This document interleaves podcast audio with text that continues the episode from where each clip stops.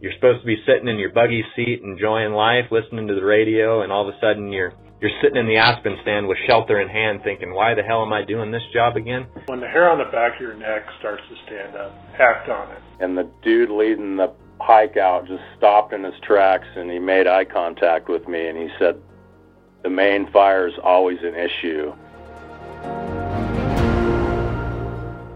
This is the Wildland Fire Lessons Learned Center podcast, the Nuttall Fire Series. I'm Alex Viktora, Assistant Center Director of the Wildland Fire Lessons Learned Center. As part of the 2017 Week of Remembrance, we're taking a look at a single shift on a single fire, the Nuttall Fire, which burned on the Coronado National Forest on the Safford Ranger District in July of 2004.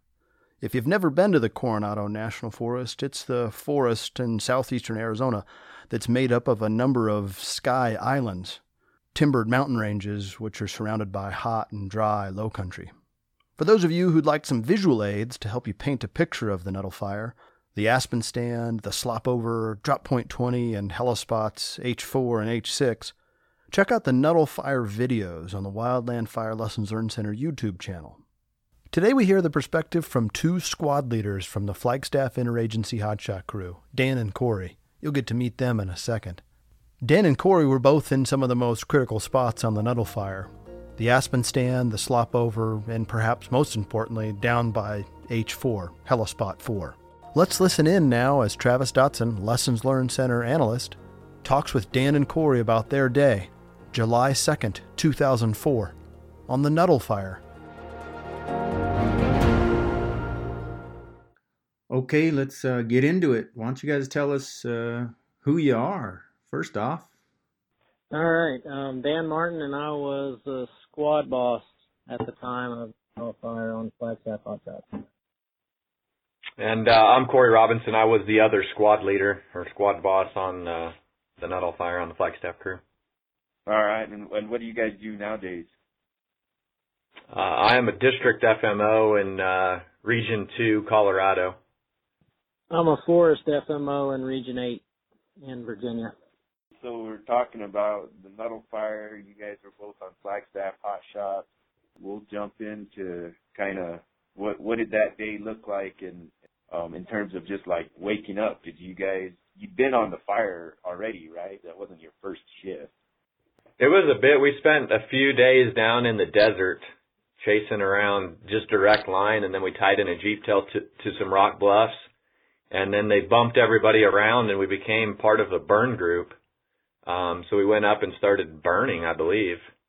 And, uh, I know, uh, you know, the night leading up into that day or that shift, we were notified, I think late that night, right when we were all about to bed down that, um, we, they needed us in early um, just the crew and that the soup would go down to briefing. And I don't know exactly where briefing was at, but we were just found a pullout up near the fire and slept that night. Um, one of the campgrounds up there, I think. We got up early and then, you know, I had a real quick breakfast, MRE type stuff, and then got to work is how I remember it, Dan. Yep, it was pretty early because I recall um, us talking about shrubs and stuff torching at like six thirty or seven o'clock in the morning. Yeah. Um we had we did do a burnout the night before after we bedded down, I guess they fought it all night long and that was the slopovers that we were supposed to take care of that next day.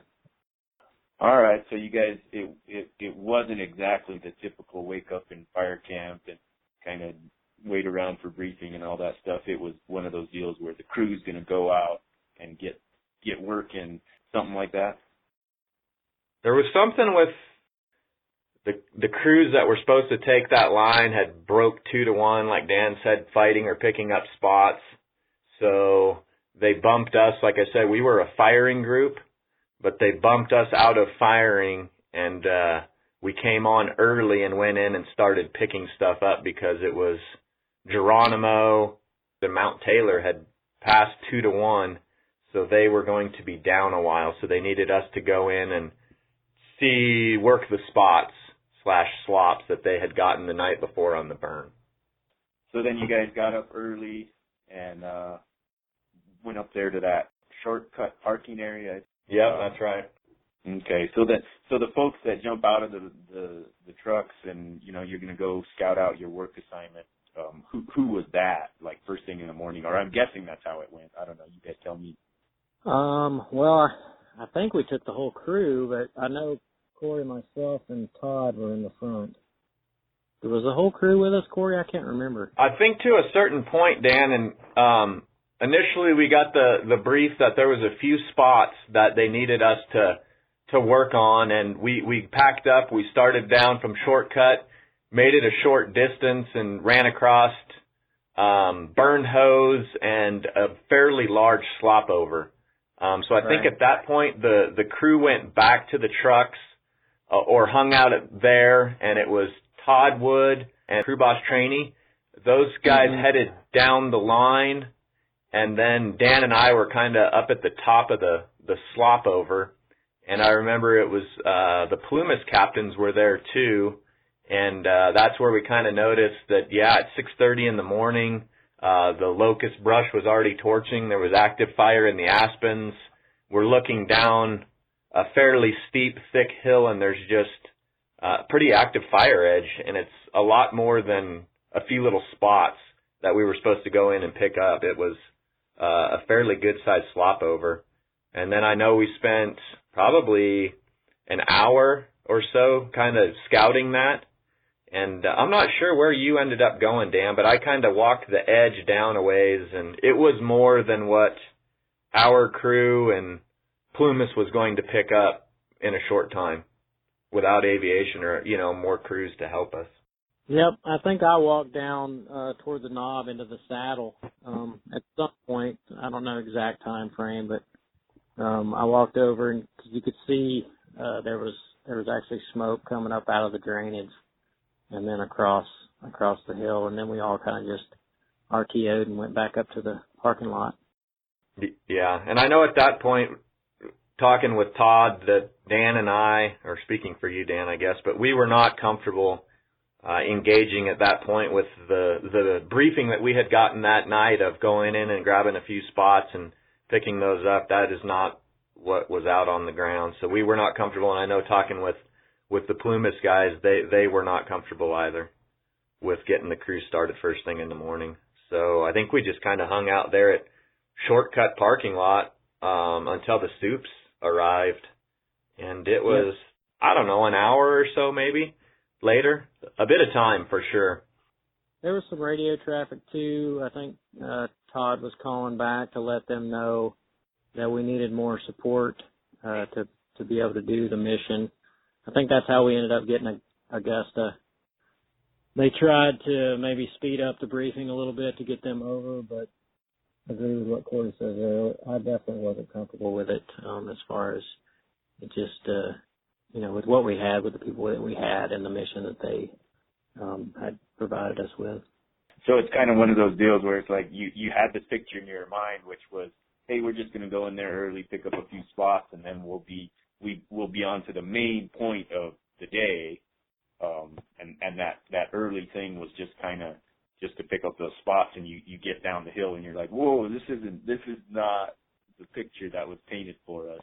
And so that's kind of what prompted this. Hey, let's reevaluate. Let's let's see what we actually got and whether or not this is a this is a a viable plan still. Yeah, for sure. And you know, just to put it in perspective for those guys that have fought fires in the Sky Islands down on you know on the Coronado is you break out of the the timber so up there on the top, you know, it's heavy timber. And I just remember walking down with Dan and at about the point where it, the slop over started is about the point you you just look out, you know, and you're looking down onto the desert floor. And uh so you're you, you know, you're you're looking down forever. And then, you know, with the inversion setting in, there's just smoke down in the drainages. Um, you're kind of above that point, so you're just looking down. It almost looks like, you know, looking down onto that thick smoke. And then they're expecting you to bail down into these steep drainages and pick up a few spots. So it's just like, wow, this is, this is not anything that we were told. So, and uh, we knew yeah. there was fire down there because we'd been down there two days previously, um, and we knew there was nothing. Um, I mean, there was line, but there was uh, there was not black to the line. Um, All right. pretty much all the way down to the desert. So then uh, the soups show up. um, up there at Shortcut Parking? How'd, how'd that go? The soups, you know, our soup, Paul, Todd, and crew boss trainee, they packed up and headed down to scout everything, and I think they walked down the original hand line down to H4, and I think it was Plumas was probably with with them. And a short time later, we got the word to pack up and get hiking. You know, there was a brief interaction with Paul there at Shortcut, but I think we just kind of told him what we saw, what we thought, and then he he packed up and went in and checked it out. And yeah, I think it was just a short time later, within 20 minutes or so, it was you know two saws, the tools, and start walking, or three saws or whatever it was. But yeah, you know, just get them down here. And I know the soups must have had a chat at some point and decided that we drew the the bottom end of the slop. So we walked down the hand line as a crew.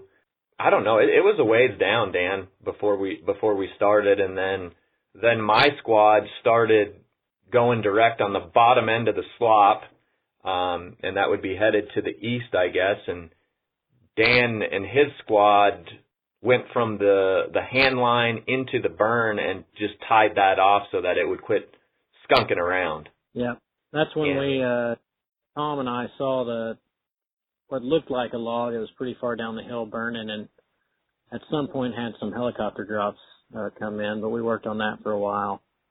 And then at some point, uh, I walked back with a couple of folks to the trucks to get uh, all of our firing equipment, our, our quick quick fire flares and and all that stuff. So, and that's about the only time that I know um, what the time of the day was, because that was right right at lunchtime when you did that, Dan. You had just tied your little piece off, and and I remember we had just sat down for lunch when Dan got the call from Paul to go up and grab stubbies, some firing equipment, uh, some Copenhagen, and his cell phone. I think was is exactly what he wanted. And I, I do remember thinking like, wow, we actually got this thing tied in fairly quick. Maybe three hours, two and a half hours of work. But again, that's three crews. And then uh while while Dan is hiking up and the rest of us we were kind of uh we were just secure in line is what we were doing. Um after we got a quick bite, we were just kind of improving and and making sure that that slop over was going to hold. Then Dan Dan got back down and I think tied in with the with the crew, and then was going to bring the stuff to Paul, and then he wanted you and a saw yep. team to head down to H4, right? Yeah, that's the only time I actually saw your line. I, I walked in there, and uh, you guys had put in a pretty good cup trench, and I dropped off the squad and ended up taking uh, the saw team with me back down to H4. Um, that's the first time I saw the the helicopter crew member guys that were there uh, there's kind of a gaggle of overhead standing on H4. Um, Jason Coyle, I think, was there, and Wilcox and Paul, and the two. Uh, at some point in there, the the the EMTs or paramedics. Uh, I either saw them walking down the line or I saw them on H4, but I was just I remember being amazed at how much crap they had. Yeah, and at that point, that was that was the confusion when the day shift division Coyle and all of his resources came came to work or got up off the two to one and were working. And that's how the EMPs um that's how Helispots got staffed. All all of that stuff was I think of that that confusion part of having two different divisions kind of working the same ground with different uh kind of different tasks. You know nobody's fault I guess but Coyle was thinking that he wanted to staff his line with EMTs and then uh, maybe the confusion at the helibase was uh, that they wanted every helispot staffed, and somehow that message didn't get relayed. But uh, yeah, it was just kind of a shock to see those guys on the side of the mountain uh, where we weren't having any flights in and out of, sitting there at the helispot. Yeah, so you guys were at least the previous shift. You, you were assigned to the firing group, which was going to be doing work in that division, and that's that was Coyle's piece of dirt as the division supervisor, and Wilcox was the firing group supervisor that was going to be bringing fire through that division. Is that right? That's right. Yeah, and that that all got crossed when when Coyle's guys worked late that night picking up slops, uh, so they couldn't they couldn't come on.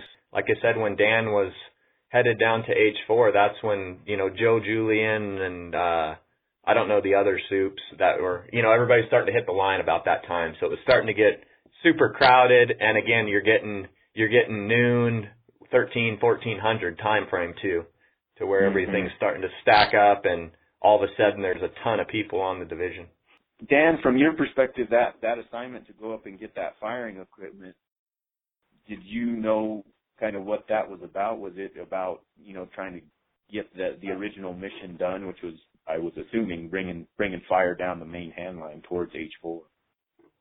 Yep. For one, um, H4, if we needed to burn around it and then bringing fire to the saddle and then carrying it on down. Yeah, and I do uh, remember now when Paul got down to H4, um, Dan and I had not seen H4, I don't think. I, I've still never seen H4, but I remember coming over the radio that H4 was a workable safety zone. Um, mm. but, but that came out early. It was a workable, so I know that it needed some firing to even be a safety zone for us. But uh, but again, that was something that Paul felt that could be accomplished, and it was a safety zone. But I do remember that coming out before we even headed down. That H4 was going to be a workable safety zone for the crew. I think uh, maybe that was the initial intent for me to go up and get the firing stuff was to have it there for that. But I I do feel like the plan was also to keep carrying fire down because that's kind of what we were doing when it all went went tangled. Oh yeah, it absolutely it absolutely was too, Dan. Because that's once uh, as soon as you headed down to H4 with your group to start cleaning that up, the rest of the crew we left the slop over and headed to the main hand line and started prepping the main hand line. Well, I just remembered, I remember prepping that hand line, you know, looking down that, and it's a knife back ridge, just looking down into that steep hole and, you know, throwing rounds and such down in there. And at this point, you know, air attacks up and then also operations was up in a helicopter. So, uh, Curtis was up flying around. Uh, Curtis Heaton was the ops at that point and uh he was up flying around and was keeping eyes on everything and him and Chris were talking and the soups you know I just remember the conversation coming across the radio that everything was good there was nothing there was no fire on our side of Nuttall Canyon. Everything was on the uh the west side of the canyon. And that uh you know we had some time and that uh that that ridge was just super scabby and that there was no way that fire would even probably make it up that ridge to us. Um, there just wasn't the fuels there. And then I think about that time, Todd notices that that big downhill uh, run across Nuttall Canyon, and uh, like I said, we're sitting there prepping, and then that's when everything started getting super expedited. Travis, when you talked about that earlier, where there's a huge rush to get the line lit from uh, Dan's check line uh, down to H4, and the crew, the Flagstaff crew, was spread out from Dan's check line to the saddle or the knob right before um, H4, dropping down to H4. Um, so we're all spread out. We're prepping. We've got torches, you know, lit and st- sit, sitting in the line, ready to light as soon as Paul gives us the word. I'm not sure, Dan, what you guys are doing at this point. I would imagine you're cutting and prepping H4. I believe the helicopter crew members were helping, and then Kelly and and Tom were cutting and uh, throwing brush off H4, getting ready to fire it. So yeah, so we're all uh, the group that I'm with is all spread out. We've got the line prepped and we're ready, and uh, so we're just waiting word to light. Um, I just remember Paul trying to get a hold of the other soups or the other folks on the division to find out where they're at and to let them know that we're about to start firing. At that time, then fire behavior really starts picking up. Um, we're headed down, so we're not burning now. We can't get a hold of folks, and we need to get the entire crew down to H4. I remember looking up the hill, and everybody's got the word, so everybody's running running down the hill, uh, down into the saddle, and then I turn around and look up the knob, and and then that at that point, that's when that that that run comes across H4 and crosses the hand line um, cutting the crew off from getting down to uh, H4, the Soup and Dan's group. So at that point, uh, then the radio starts getting real chaotic.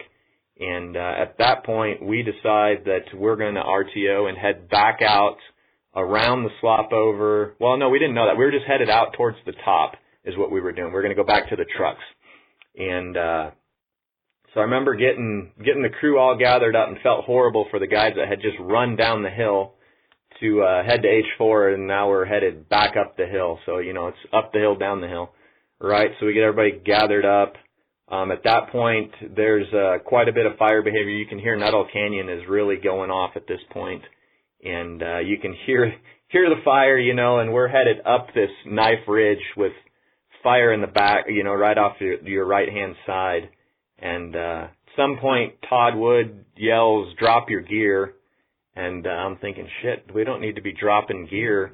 Um, so I'm picking gear up. I pick up a saw and, and a Dolmar and then somehow I made it from the back of the line to the front of the line, and uh, and uh, made it to the front, and we're headed up that line, and something I don't know what happened, but some for some reason I just went down our, our hand line that we cut down around the slop over, so I took a left and headed. I just didn't want to be on that ridge, I guess, but it was just something inside me or in my gut that said get off this ridge line.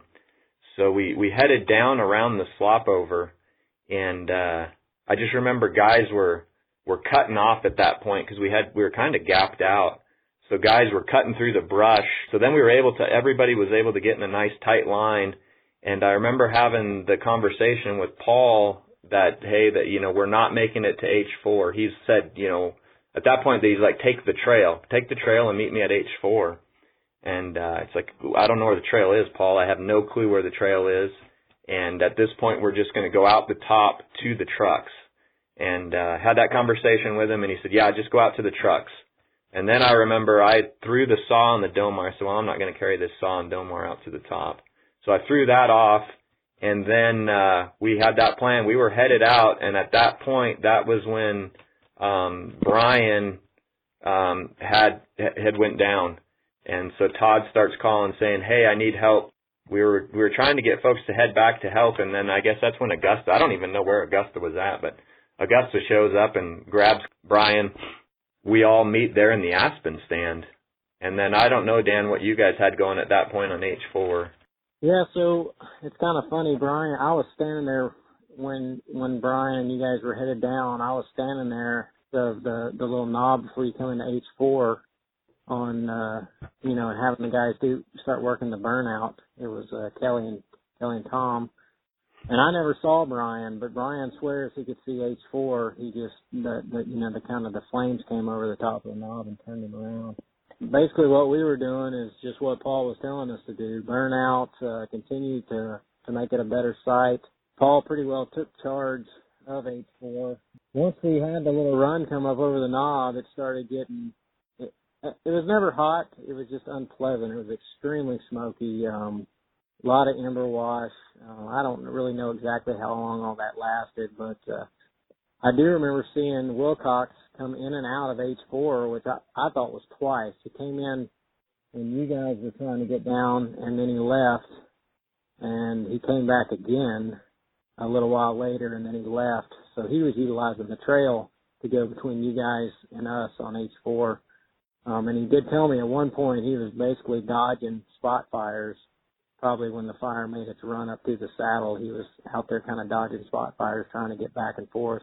It was just frustrating to me that he could move through there twice, and uh, we were still having to sit here in this in this situation. But uh, Paul took charge of it. You know, we had uh, at least one of the EMTs or paramedics. That, that was their first day or second day on the line.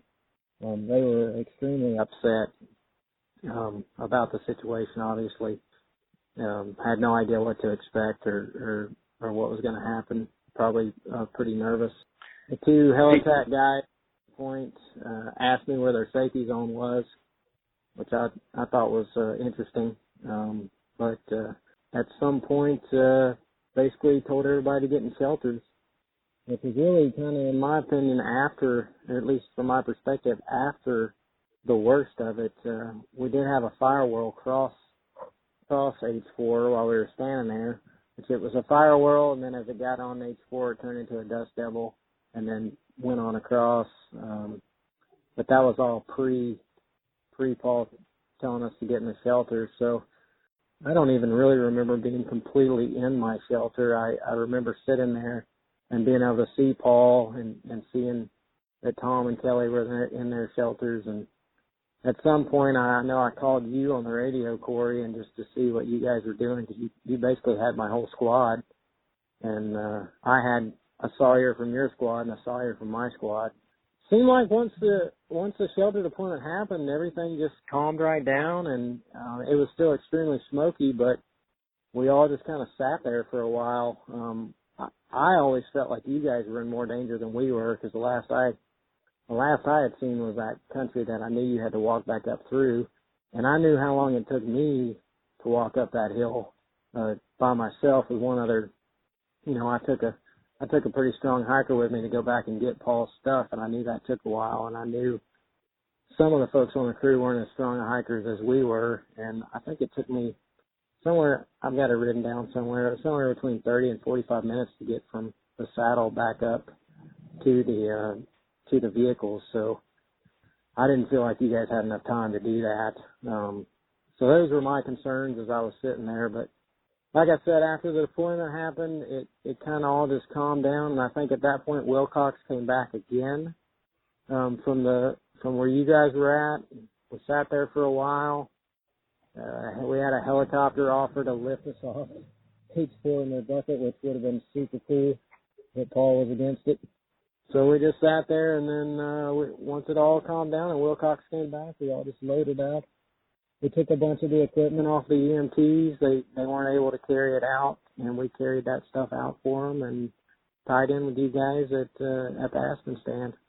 Yeah. So to pick back up kind of where I left off, and I'm pretty sure what what Brian had in 2004 was rhabdomyolysis.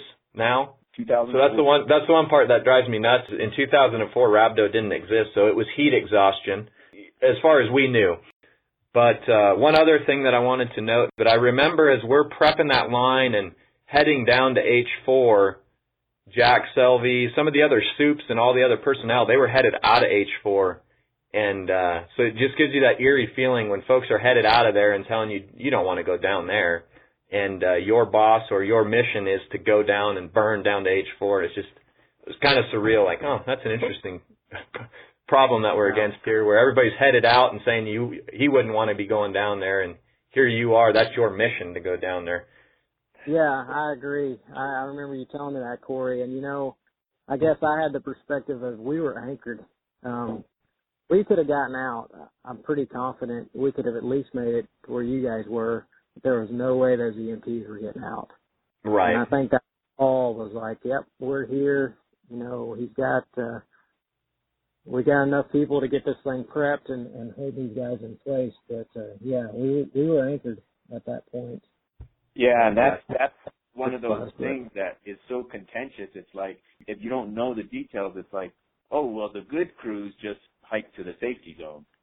Like you're saying, Dan. Well, so it, does it then make sense to just go, hey, well, good luck, EMT. That's on your first ever shift of your first ever fire. You know, just hang out here on this spot. We're going to go take hike up to the truck. That doesn't seem exactly the right thing to do either.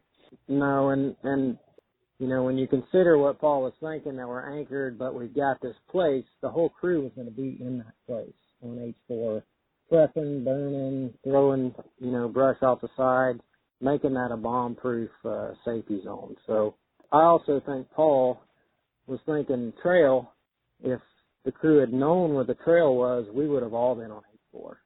Uh, I had never seen the trail, and it, uh, I was actually on it at times because we used it. I think part of it was our line, in fact. But uh, I had spent most of my morning on the ridge, um, mm. and the only time I ever came around to where Corey was at, which was I think fairly close to the trail was when I brought the squad around there. So not knowing, not having the full perspective of of the trail, the trail wasn't really clear on the map um, because we weren't using it, and uh, yeah. it wasn't line or anything. And then the fact that we were parked at a trailhead and didn't even really cross my mind of where that went, uh, and it went right to where we were going. Yeah, I same same thoughts, Dan, with you is exactly the same as you cross. We crossed it back and forth, but yeah, never really put all of that together. And uh you know, looking back on the hindsight is like I don't even know why we we cut line around the bottom end of that. We should have just used the trail, tied that all into H4 and and burned it and tied it into the bottom of our slop. At least we would have had something to hold, but um you know, that's that hindsight the hindsight, but uh yeah, you know, thinking back on it now is well, why didn't we do that? But we use ridges, man. Yeah. Yeah, exactly. We had tunnel vision on that. We had tunnel vision on that saddle, and there was a there was a nice line. It was five feet wide. Yeah, yeah, you're right. It was, it was. But but to pick back up, you know, at the Aspen stand there, um, so um, that's where he went down, and uh, that's the only reason we ended up there. Which you know, and that's that hindsight part, which actually was probably one of the best locations to end um, by whatever. So however that works out, Murphy's Law or whatever, um, was a great spot for him to actually go down, and then that that locked us in, and uh, that committed our crew, and then uh, that committed Augusta. Just they didn't want to leave us behind, so so that committed uh, Shinstock and all of his guys there in the Aspen stand with us. So uh, I remember getting in, and uh, Todd and uh, Mike kind of took control of the scene there, and uh, we uh, shed packs, we chucked fusees, we chucked sigs, um, we we stacked uh, stacked all the gear together. We pulled shelters out of the cases. We didn't ever break the plastic, but we all had shelters in hand. Um, saws were busy cutting. Uh, Todd was busy burning with a couple of folks. Shinstock had a couple of helicopters dumping water around us and uh, you know the rest of the crew was kind of prepping a deployment site or digging an area down to uh, to mineral soil. And I just remember or feeling that uh, you know walking off that ridge or hiking up out of that ridge and that that pushing us into the aspen stand that that was a really small canyon drainage with not a lot of fuel and then uh not ever making it down to H4 and I know there was a giant piece of ground below that, I was just that was my fear of that run that's going to come directly below or around H4 and come right up over the top of us. That that was going to be that was going to be the hot one, and uh, you know, not knowing and um, that actually is all rock, and there's no way that that would ever burn. But we didn't know that in the Aspen stand, or at least I didn't. So I kept thinking, man, that that one sucked, that little piece of run, but the the one coming from the bottom, that one's going to be that one's going to be intense. And uh, thank God it, it it never happened or never could happen. So we we lucked out there. But uh, I do remember, you know, a couple EMTs working from our crew. Uh, Augusta had a few of their folks working on him. I remember we were building uh, a backboard out of some aspen poles and tarps and such because we were going to try to transport him as soon as we could. I think the the the one take home out of that is just try to keep folks busy so they're not just sitting there, sitting at idle and thinking. So, you know, we would get done with the mission or they would get done with the mission and uh, I would just come up with something else for them, you know, like, oh, well, dig it deeper or, you know, throw more brush or do something and keep them tied to a mission. Yeah, and we were just kind of there prepping and, and, and waiting really for the next, uh, next pulse to come through. And then like Dan said, I do remember, I remember Jack, uh, the super uh, Plumas, he comes walking back down through the aspen and ends ends up down there in the aspen stand with us, and then uh, Chris Wilcox just keeps coming in and out of the scene. Like, well, where is he coming from? But I remember the sense of relief that it brought when Chris walks from H4, where we're cut off from, where we can't get to our crew, and all of a sudden Chris comes walking in. Like, huh? So it can't be that bad if Chris just comes walking in and uh, kind of got the same story from him. He was dodging spot fires, and it was fairly hot to where it wasn't worth bringing everybody down to H4, and that he thought that the Aspen stand was just as good of a place as as H4, if not better. And uh, that's kind of where it ended. We just hung out there, and uh, it was probably an hour or so of fire activity and thick, thick smoke um, before we were able to to reunite as a crew and that was uh, that involved Paul, Dan, and the guys all at H4 hiking up meeting us in the Aspen stand. Um, the big push was to get the uh, the EMTs and their gear up to Brian so that they could start IVs and actually get the medical folks working on him. So as soon as that trail was passable, um, those guys hiked up and then we were able to get some true medical professionals working on Brian at that point. And at that point, that's, yeah, that's when I remember seeing Dan in his burned up helmet carrying all the medical stuff walking, walking up to the crew. And, uh, you know, just that sense of relief that all the guys are back together and we're going to hike out of here and, and, uh, you know, have another shift after this. What does it mean to you guys today? How is it that you frame this in your mind, and what are what are the things other people could learn from your experience? Honestly, for me, what was so frustrating at the time was that you couldn't question anything, and we're not there anymore. You can question. And in fact, we we encourage it. At least the crews that I've been around and that I, you know, have worked with in the last I don't know, six or seven years, you are allowed to say, man, I, that doesn't look right to me, or, you know, here's something that, you know, why are we taking this risk? Um, so I think we have moved past those days of just blind following without, uh, you know, without question. Not that that's exactly what we were doing that day, but, uh, one of the other issues is the escape route not clear, not clear that there were actually two ways to get there um, you know, those are the kind of things that I don't ever let slip through the cracks. Um, if I see a better way to get somewhere, definitely, um, you know, make that known and flag it and make sure it's covered well. I got you. So like when Paul was saying, hey, there's a workable safety zone down here, then that would be a cue to like go figure out, okay, if that's the case, what's the best way to get there and just kind of have that picture in your mind. Right, do a little scouting, get some distances. But in that time, you know, we the suit told you what was what, and you did it. Um, if the suit told you there was a safety zone, there was a safety zone somewhere, and and you could get to it. Um, it wasn't always uh, as open as it is now. I think my understanding is now is that those things it's more open. There's more open communication. Uh, there's more task purpose end state in the briefing, not just end state.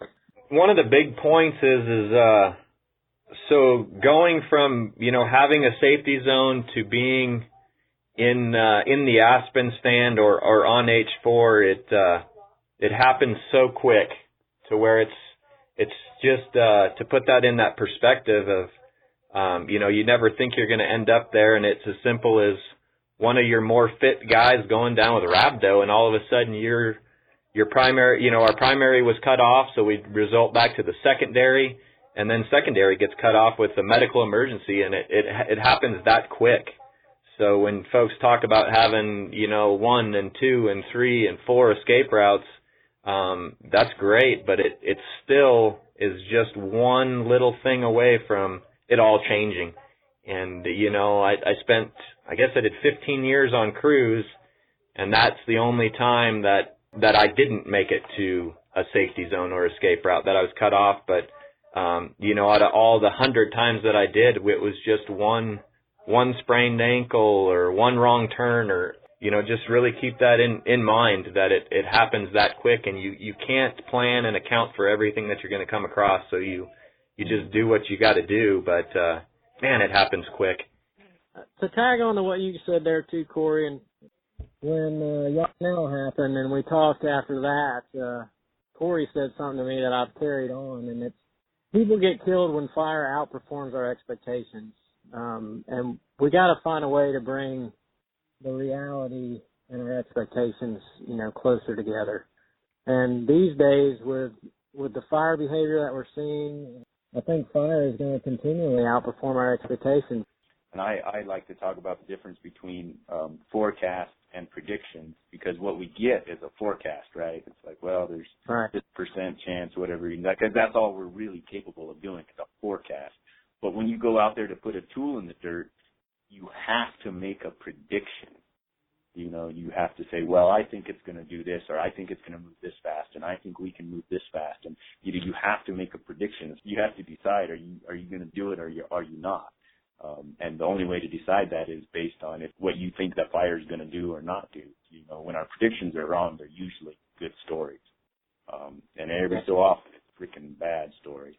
Yeah, and I think that's the difference with Nuttall is it was all there. We just luck had it that we had those breaks of rock bands below us and such to where that fuel wasn't all there. You know, we just didn't have, you know, the perfect alignment and that's where you have those, that's when they're the bad stories.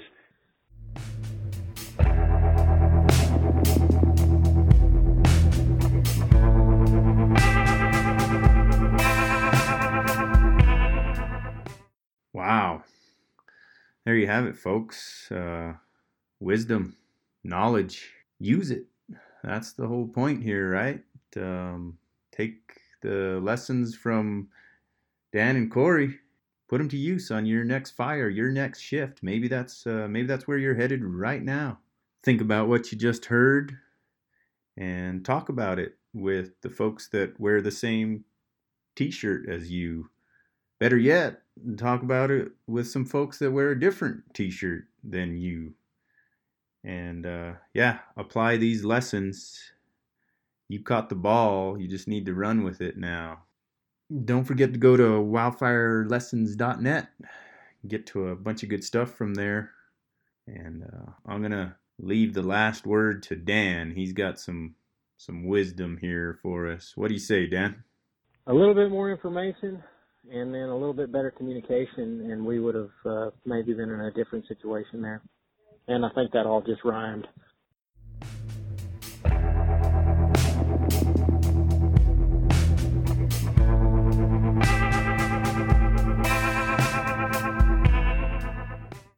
Hey, that music makes me want to go surfing. Thank you for listening to this podcast.